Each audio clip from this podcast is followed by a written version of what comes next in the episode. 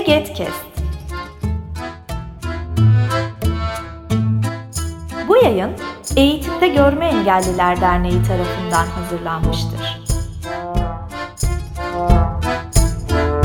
Merhabalar Egetkest'in ikinci podcast bölümünde yeniden bir aradayız. Pınar Göçen ben. Ee, ekip arkadaşlarımın da sesini duymak istiyorum. Canlar. Herkese merhaba. Şeyma Büyükurvay ben. Merhabalar Beyza Yıldırım.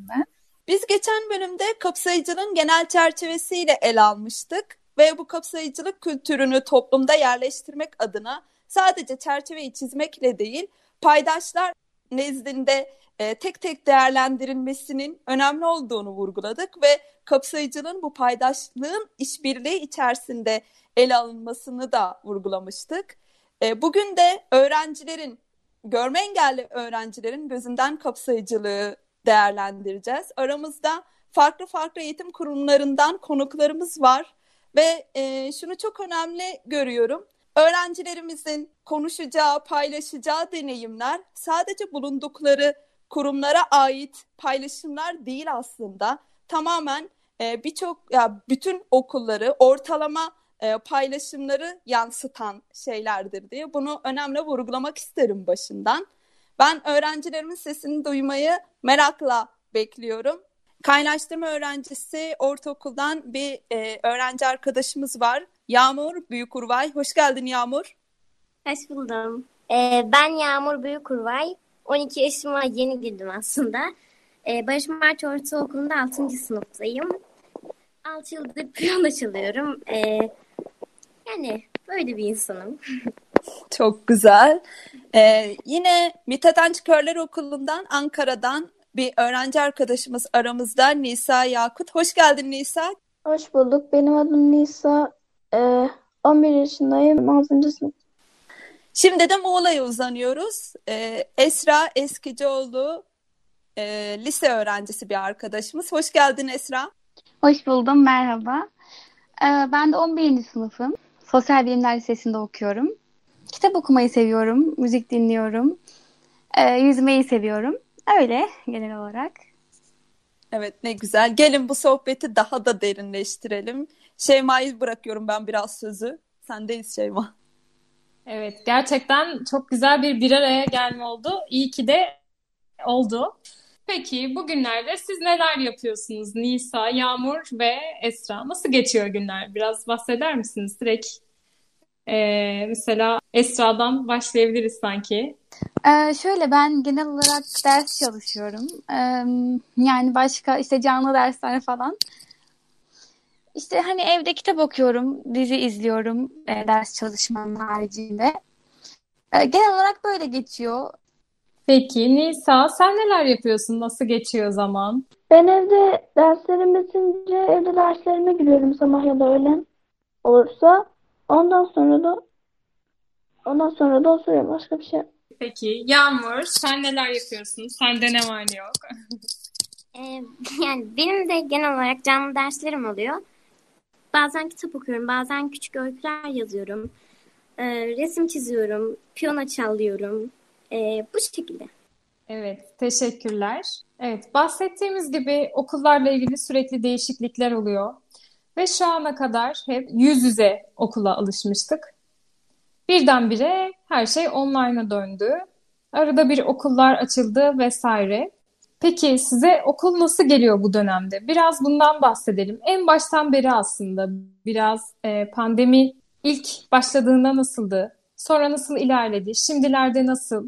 Ee, şöyle geçen yılın e, son döneminde zaten başlamıştı pandemi. Ben o zaman e, canlı dersler başladığı zaman katılamadım. Yani e, son zamanlarda çok az katılabilmiştim. Teknik sıkıntılardan dolayı e, internet olsun, EBA'ya erişememe olsun.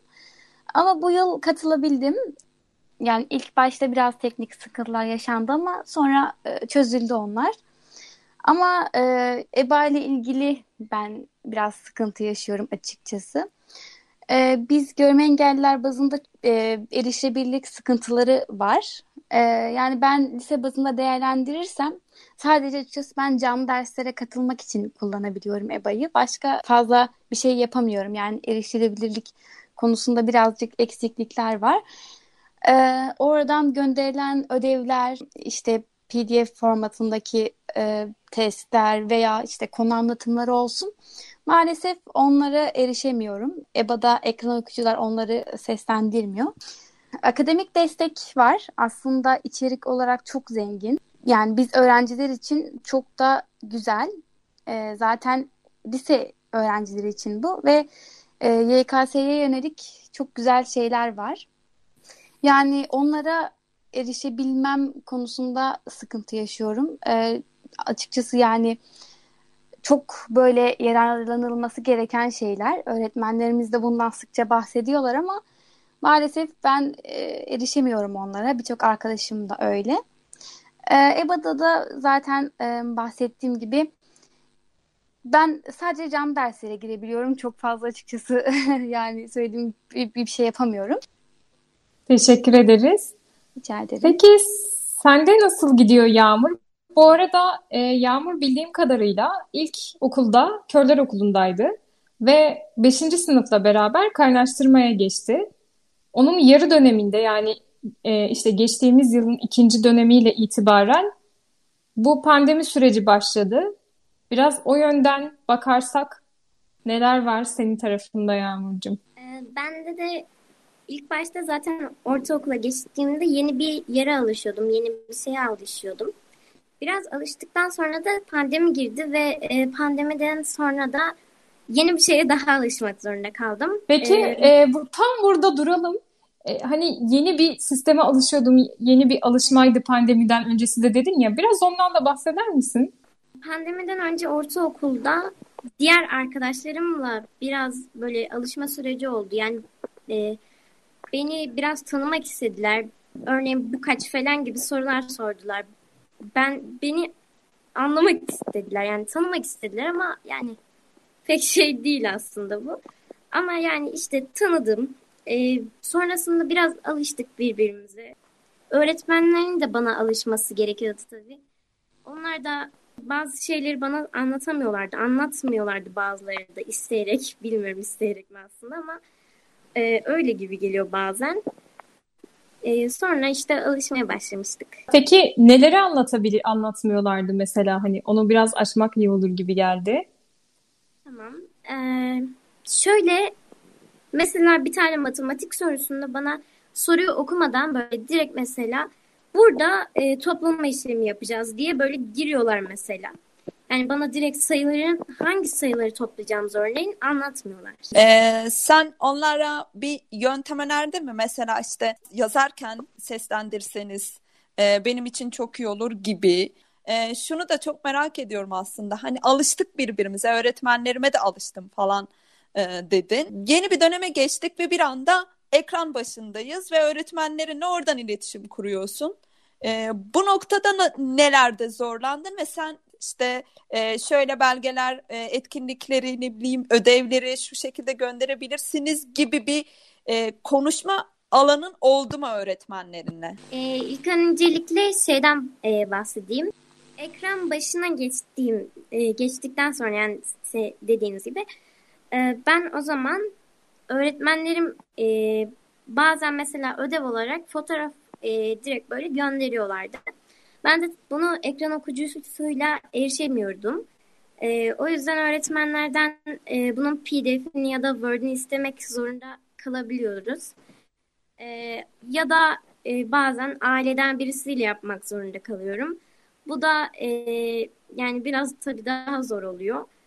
E, bir diğeri olarak da e, öğretmenlere ben yani klasik bir şekilde yani e, bana da söyleyebilir misiniz okuyup da e, devam edebilir misiniz diye böyle dedim yani farklı bir şeyim olmadı aslında. Yani şunu görüyoruz. Pandemi öncesinde var olan bazı şeyler pandemiyle beraber devam ediyor. Çünkü zaten aynı süreç ekran başında devam ediyor. Bazen ekrandan doğrudan ekranla ilgili süreçlerden yani elektronik, dijital her şeyin dijitalleşmesinden kaynaklı şeyler eklenmiş oluyor buna. Ya da bazen hep evde olmakla ilgili şeyler eklenmiş oluyor. O biraz daha geniş kapsamlı bir konu. Buradan Nisa'ya geçelim. Nisan sen neler düşünüyorsun? Ee, yani pandeminin başından beri nasıl geliyor? Bu arada e, sen de senin de bir okul değişikliği sürecin oldu diye biliyorum ve sonrasında e, yine pandemi geldi. Şu an Körler Okulu'ndasın. Hatta bir yere okul açılmıştı. Böyle bütün bir topluca nasıl geçti hepsi senin için? Önce okula git okulda alışma dönemimiz oldu. Ya sınıfları falan karıştırdığımız oldu. Ondan sonra alıştık. Korona geldi. Ondan sonra canlı dersler oldu. Öğretmenler EBA'dan test falan, testler falan gönderi, gönderdi. Etkileşimler falan gönderdi. Ben de onları e, o etkileşimleri ekran okuyucu okumadığı, okuyamadığı için yapamadım. Testleri de soruları böyle önceki soru sonraki soru diye e, o o şey o seçeneklere tıklamam gerekiyordu. Onlar da çok karışıktı. O testleri de yapamadım. Ben özellikle Nisa şeyi merak ediyorum. Hani bir dönem özel eğitim okulları açıldı ya sen e, o sırada okula gitmiş miydin? Gitmemiştin. Peki siz uzaktan eğitimde derslere o sırada devam ettiniz mi? Ettik. E, Nisa'ya şunu sormak istiyorum. Hani e, Körler Okulu'nda okuyor sonuçta ve e, EBA'dan ödevlere erişemediğini söyledi.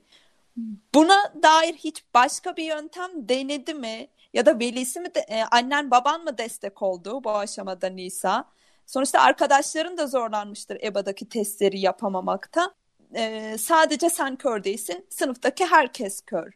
Veliler yardımcı oldu. Annelerimiz ya da babalarımız yardımcı oldular testleri ve etkileşimleri yapmakta. Burada veli desteğinde aslında o veli güçlendirmesinde kapsayıcılıkta bu veli işbirliğinde belki öğretmen veli işbirliğinde bu anlamda oldukça önemli olduğunu yeniden e, karşımıza çıkıyor sanki. Burada evet Pınar işbirliğinden söz etti. Ama burada sanki işbirliğinden daha fazlası olmak zorunda kalmış gibi. Yani sistemde yaşanan erişilebilirlik sorunlarının çözümü sistemin kendisinde değil de belki velinin e, işbirliğinde aranmış ama oysa ki e, sistemdeki erişilebilirlik sorunlarının çözülmüş olması belki de veli desteğine olan ihtiyacı azaltacaktı ki olması gereken de bu gibi. Yani gören bir öğrenci bunu yapmak için veli desteğine ihtiyaç duymuyorsa görmeyen bir öğrenci de duymamalıydı gibi. Burada biraz geçen e, bölümümüzde de bahsettiğimiz gibi işbirliğinden daha fazlası bu sanki. Ya şöyle ben şöyle düşünüyorum e, hani her veli aynı eğitim düzeyine sahip değil ve her veli hani çocuğuna yardımcı olabilecek kadar e, deneyimli olmayabiliyor bazen. O yüzden ben de e, açıkçası hani sistemin çözümünün olmasını düşün, e, olması gerektiğini düşünüyorum. Çünkü ya bizim için birçok şey e, burada sorun oluyor ve bunlar her zaman e, her şartta veliyle çözülebilecek sorunlar olmuyor. E, yani ben lise özelinde değerlendirirsem bizim birçok dersimiz var ve e, her derste zaman gerektiriyor ve bunu her zaman yani bir başka bir insanın yardımıyla yapamıyoruz ki yapmamamız da gerekli. Ee, o yüzden ben de bu sorunların çözülmesi gerektiğini düşünüyorum. Yani e, diğer öğrencilerin eriştiği şekilde erişebiliyor olmak kesinlikle çok önemli. E, gayet opsiyonel olan veli desteğine e, dayanmak biraz zorlayıcı oluyor noktada.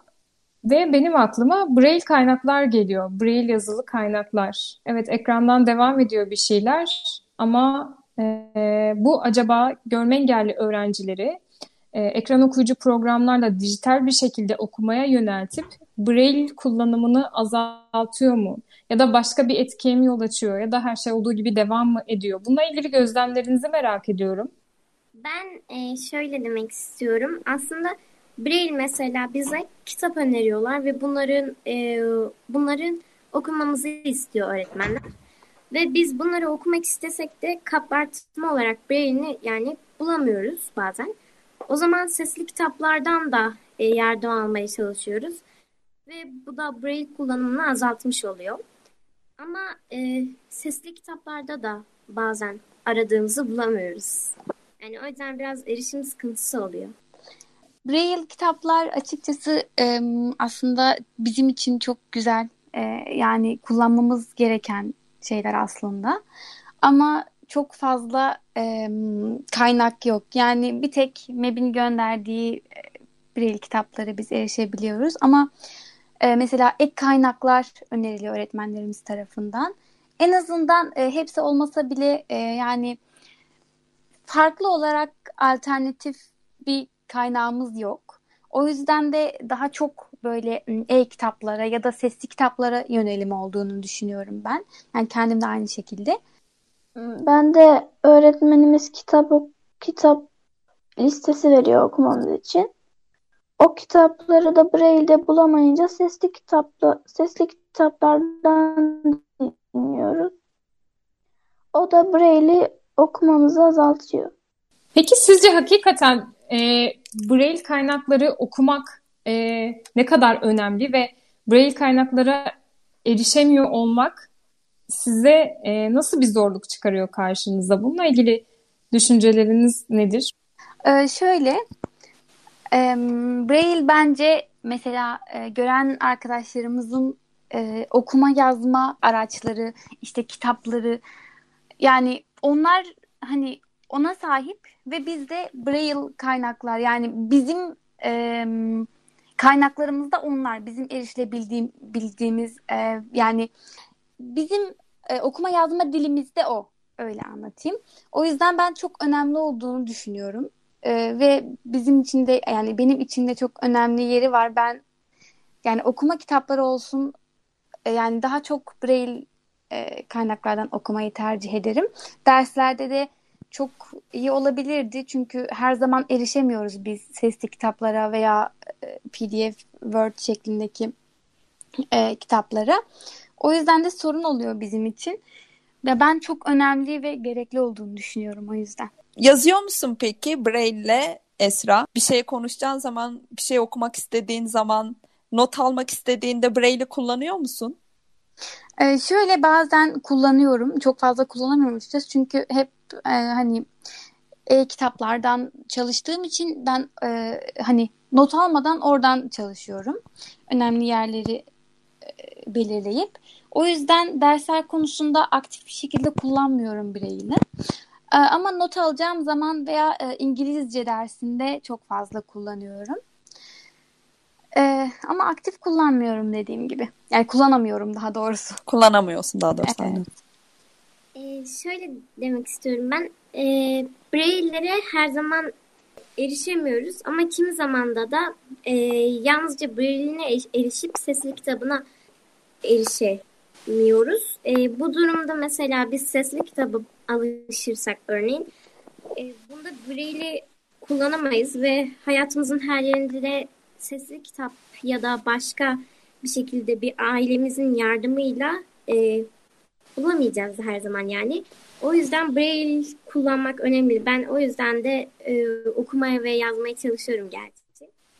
Ama pek fazla da e, Braille kullanamıyorum. Çünkü e, okuma konusunda mesela MEB'in kitapları dışında pek de kaynak olmuyor. Yazmakta da ben de İngilizce'de Braille'i kullanıyorum ama diğer derslerde pek yazı yazmıyorum zaten. Yazdığımda da e, biraz gören yazıyı kullanıyorum. MEB'in kitapları ulaşıyor mu size zamanında? Ya da eksiksiz? E, yani tam hemen böyle sipariş ettiğimizde istediğimizde gelmiyor aslında. Biraz gecikmeleri oluyor. Geçen yılda bunu çok yaşamıştım. E, okulda diğer arkadaşlarım e, mesela kitaptan bir metin okurken ben bunu e, dinleyebiliyordum sadece, okuyamıyordum. Çünkü kitap bazen e, elime gelmiyordu. E, bana da parça parça geliyor. Yani mesela geçenlerde bile bir hafta öncesine kadar e, kitap geldi. Evet gecikmeli geliyor. E, ya da bazı kitaplar olmayabiliyor e, gördüğümüz derslerden. Braille kitaplara erişim hakikaten önemli. Zaten sınırlı e, erişim. Yani mesela bütün öğrenciler de söyledi hani sadece MEB'in kitaplarına e, erişebiliyoruz genel anlamda. Hal böyle bir yandan da onlar da geç gelebiliyor veya eksik olabiliyor vesaire. Ee, bir de ben şunu sormak istiyorum. Yine Braille'den devam edeceğiz. Bu konu hakikaten önemli ve uzun. Braille bu arada Ege'nin bir çalışma, yani zaman zaman çalışmaları oluyor bu kitapların zamanında iletilmesiyle alakalı. Dilerim sonuçlanır diyelim bununla ilgili olarak. Ee, her şey dijitalleşirken Braille de dijitalleşiyor aslında. Braille ekran cihazlar oluyor ve bunlar TXT formatındaki metinler üzerinden ilerleyen bir sistemde ekranın kabartma yazılar haline alması. Eğer ekran değişiyorsa e, o Braille yazının da ekranda değişmesi şeklinde bir sistem. Peki bunu kullananınız var mı? Ben almıştım. Peki kullanabiliyor musun şu an aktif bir şekilde? Kullanıyorum. Harika. Biz bazı derslerden not alırken onu kullanıyoruz. O zaman Braille hayatında aslında bayağı var gibi bir şey. Ya teknik teknolojik olarak da. Braille'in gerçekten böyle teknolojiyle birlikte daha çok hayatımıza böyle farklı farklı taraflardan giren bir yönü var Şeyma'nın bahsettiği gibi bu, bu Braille ekranlardan dolayı özellikle. Ama ne yazık ki bunlar çok da ulaşılabilir cihazlar olamayabiliyor yani fiyatları nedeniyle. Ama e, zannediyorum bir ara körler okullarındaki öğrencilere dağıtılmıştı diye hatırlıyorum. Mesela bu olumlu bir şey ama ne yazık ki herkes için çok ulaşılabilir cihazlar değil. Ama aslında biriyle hayatımıza sokmak için de ne kadar da e, güzel teknolojiler. Evet. Bence de öyle. O zaman yine dileyelim ki herkes Braille ekran cihazlara da erişebilsin. Ben de istiyorum şahsen erişebilmeyi. Öğretmenler de çok istiyor lütfen. Peki ben buradan biraz böyle genişletip e, şöyle bir yere getirmek istiyorum. Biraz kapsayıcılık yönünü beraberce konuşalım. Sizce kapsayıcı eğitim ne demek? E, kapsayıcılık hani yani ne olursa olsun e, her öğrencinin e, yani engelli veya işte e, farklı şartlara sahip olan öğrencilerin de e, diğer öğrencilerle eşit olmaları gerekir bence eğitim konusunda. E, çünkü bütün öğrenciler e, aynı sınava, sınavlara giriyorlar. E, LGS olsun, YKS olsun ve e, aynı şekilde her şeyden sorumlular. Ama e, burada e, kapsayıcılık olmadığı zaman bazı öğrenciler diğer öğrencilerin gerisine düşebiliyorlar erişebilirlik konusunda. Yani onların eriştiği şeylere e, diğer öğrenciler erişemediği için e, sıkıntı yaşıyorlar ve geride kalıyorlar. Yani aslında onlar için hani ekstra bir şey değil. Yani nasıl diğer öğrenciler erişebiliyorsa e, hani onların da erişebileceği ve erişmesi gereken bir şey. O yüzden öğrenciler e, sorun yaşayıp sınavlarda e, geride kalabiliyorlar.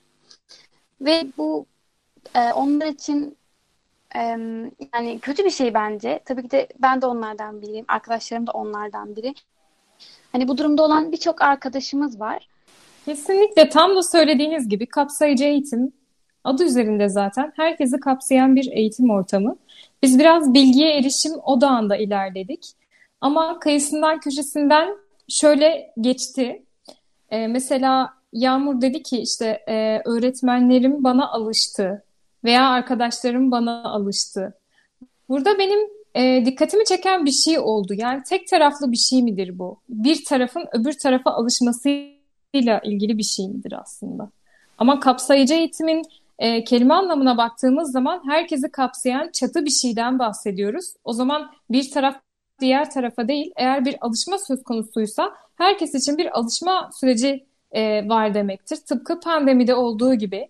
Çünkü pandemi herkesi farklı bir şekilde etkiledi. Mesela her birinizin sınıfında e, farklı farklı etkilenen, mesela bu illaki engellilik veya somut adını koyabileceğimiz bir şey olmak durumunda değil.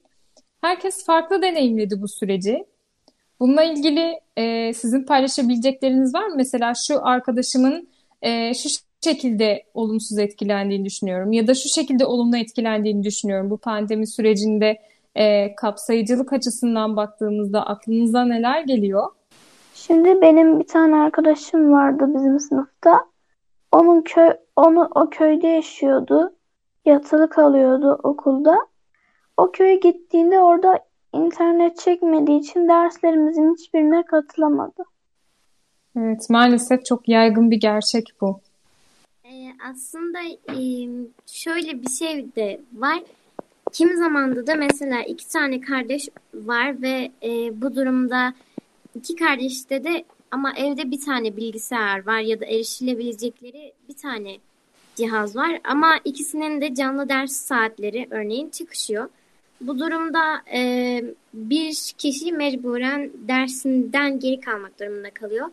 Yakınımda örnek verebileceğim benim de birisi yok ama bu durumda olan e, kişiler olduğunu tahmin ediyorum. Ee, ben de onlardan biriyim. Benim de kardeşim var ve e, bizim erişebileceğim, yani erişebileceğimiz e, cihaz bir taneydi. Çünkü ben telefonumdan giremiyorum. E, yani EBA'da mikrofon e, butonu olmadığı için yani katılsam bile aktif bir şekilde katılamıyordum. Yani biraz o yönden biraz hani böyle sorun yaşadım ilk başta. Yani o halloldu sonradan ama e, hani buna çözüm bulamayan insanlar da elbette vardır. Evet, kesinlikle. Böyle pek çok örnek var. Aslında bunlar bir yandan bir şekilde devam ediyordu. Pandemiyle daha bir görebildiğimiz, daha bir duyabildiğimiz bir hale geldi. Ee, ve son olarak şöyle bir yanına değinelim derim. Sizce yani e, her biriniz aslında konuşurken ödevler açısından olabilir. Yani görme engellilik bağlamında söylüyorum. Ders sırasında öğretmenin şekil içerikli e, şeyleri, görsel içerikli şeyleri e, yani sözel olarak ifade etmeden anlatması olabilir. E, uzaktan eğitim bağlamında baktığımızda da söyleyebiliriz bunu veya yüz yüze eğitimde de aynı şekilde. Peki bunları e, talep etmek size nasıl geliyor? Mesela öğretmene hatırlatmak. İşte yazılı sizin sınavınızı nasıl yapacağını öğretmene hatırlatmak. Yani karşılaştığınız bir sorunu e, çözmeye dair bununla ilgili bir eylemde bulunduğunuzda e, nasıl hissettiniz? Böyle bir deneyimi olan paylaşırsa çok seviniriz. Ee, bizim okulumuzda e, her yani bütün öğretmenler genelde ekran paylaşılarak ders anlatıyorlar ve yani çoğu öğretmen de bu ekran paylaşımında önceden de bahsettiğim gibi mesela soruyu okumuyor ya da ekrandaki resimde bu resimde şu çocuk şöyle yapmış diye anlatıyorlar mesela. Ee, ben bu durumda mesela hocaya diyor dediğimde yani desem de e, bir süre devam ediyorlar yani söylüyorlar e, bu resimde çocuk yürüyor gibisinden. Ama sonra tekrardan unutuyorlar ve tekrardan hatırlatmak gerekiyor. Yani e, bunu da pek söyleyemiyorum ben aslında. Neden bilmiyorum. Söylemek aslında benim bir hakkım söyleyebilirim ama yani söylemek pek söyleyemiyorum aslında. Bir kere söylerim ama ikincisini söyleyemiyorum. Ee, ya ben e, hani uzaktan eğitime geçtiğimizde e, tabii ki de bir alışma süreci oldu. E, ama öğretmenlerimle birbirimizi tanıdığımız için e, tabii yani yeni gelen öğretmenlerle de e, iletişime geçip onlarla hani onlarla da ne yapabileceğimiz konusunda konuştum ama genel olarak öğretmenlerimle birbirimizi tanıdığımız için e, onlar hani mesela derslerde böyle görsel içerikleri bana e, betimliyorlardı. E tabi bazen unutma durumları oluyordu ama artık ben hatırlatmaya alıştım. bazen tabii çok fazla olunca yani ben de söyleyemiyorum. Ama artık alıştım. Hani çok fazla bu konuda sıkıntı yaşamadım. Öğretmenlerim e, buna genel olarak e, dikkat ettikleri için e, o konuda sorun yaşamadım. Bizde de öğretmenler ekran paylaşımı yaptıktan sonra ekranı paylaşıyorlar. Ondan sonra bu çok genelde bilişim dersinde oluyor. Öğretmen sonra yazıları falan okuyor işte. Bir de eğer e, biz Türkçe dersinde etkinlikler yapıyorsak orada görseller varsa biz onları yapmıyoruz. Öğretmen yapmayın diyor. Eğer zorlanıyorsanız matematik öğretmeni de diyor. Betimliyorlar yani bize. Biraz ısrarcı olmak gerekiyor galiba. Çünkü öğretmenler unutabiliyorlar ya da e, bunu şey yapabiliyorlar. Bu konuda bence ısrarcı olalım ki bu alışkanlıkları arttıralım. Bu kapsayıcılık kültürünü de çoğaltalım diyorum ben. Bunun için sizlere hepimize e, görev düşüyor diye düşünüyorum. Ee, ben son böyle toparlamaya doğru şunu sormak istiyorum. Bu bir sürü sorundan bahsettik. Ee, biraz akademik ağırlıklı oldu ama e, yine bahsettiğimiz gibi aslında bir kere söyleyip daha fazla söyleyememek, işte betimlenmesi gerektiğini ya da e, bir tarafın e, alışılması gereken bir kişi olması gibi şeyler karşımıza çıkıyor. Evet, işte Braille kaynaklara erişmek vesaire. Bütün bu bahsettiğimiz şeyleri derleyip toplayıp düşündüğümüz zaman sizce ne değişmeli temelde? Böyle çok kısaca her birinizden belki bir cümle gibi bunu duyabilir miyiz?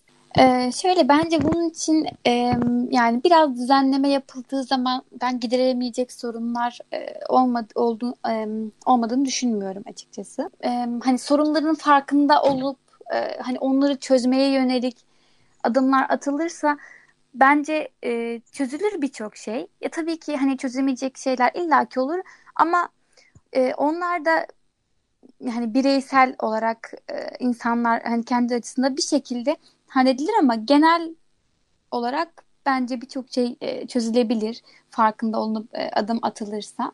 Yani kapsayıcı, kapsayıcılığın evet bence de yaygınlaşması ve e, insanlar tarafından benimsenmesi gerekiyor.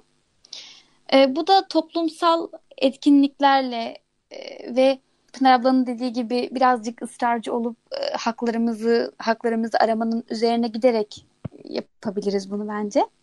Bence mesela e, PDF ya da Word olarak göndermek var mesela bunların arasında. Ödevleri fotoğraf olarak göndermek yerine onun ellerinde varsa öğretmenlerin PDF ya da Word'ünü bizlere göndermesi, bizim de bunu söylememiz e, gerekiyor bu konuda erişebilmek için. E, bir de öğretmenlerin er, bizi biraz böyle e, nasıl desem yani alışmaları gerekiyor. Bizim de yani yani herkes de eşit olarak anlamamız gerektiğine onların da anlaması gerekiyor. Bizim biz onlara söylememiz gerekiyor bizim de. Onlar alışana kadar e, okuyabilir misiniz, betimleyebilir misiniz diye. Onların da e, alışması gerekiyor. Yani okumaları gerekiyor.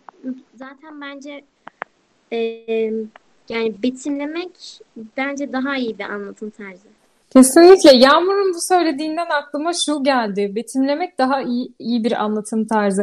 Belki bir sürü kişi için, görme engelli olmayan kişiler için de böyle olabilir. Çünkü e, kimisi okuduğunu, gördüğünü, kimisi duyduğunu, kimisi hem e, gördüğünü hem de duyduğunu daha iyi öğreniyordur ve bir sürü öğrenci var sonuçta. O öğrencilere hep birlikte seslenirken olabildiğince çok çeşitliliğe hitap edebiliyor olmak çok kıymetli. Bence ekran ekran paylaşımı yapıyorlarsa öğretmenler öğrencilere onları ya da o görselleri betimlemeleri gerekiyor.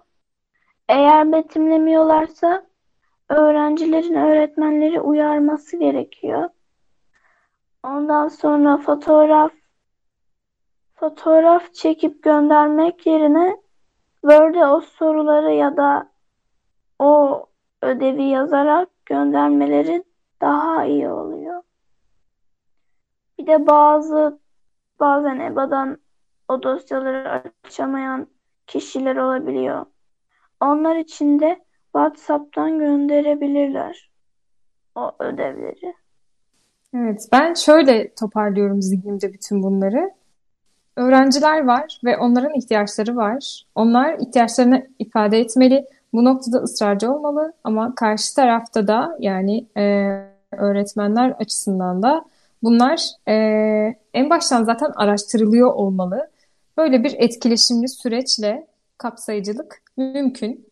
Bir sonraki bölümümüzde de kapsayıcı eğitime farklı bir yönden, öğretmen bakış açısından bakmaya devam edeceğiz.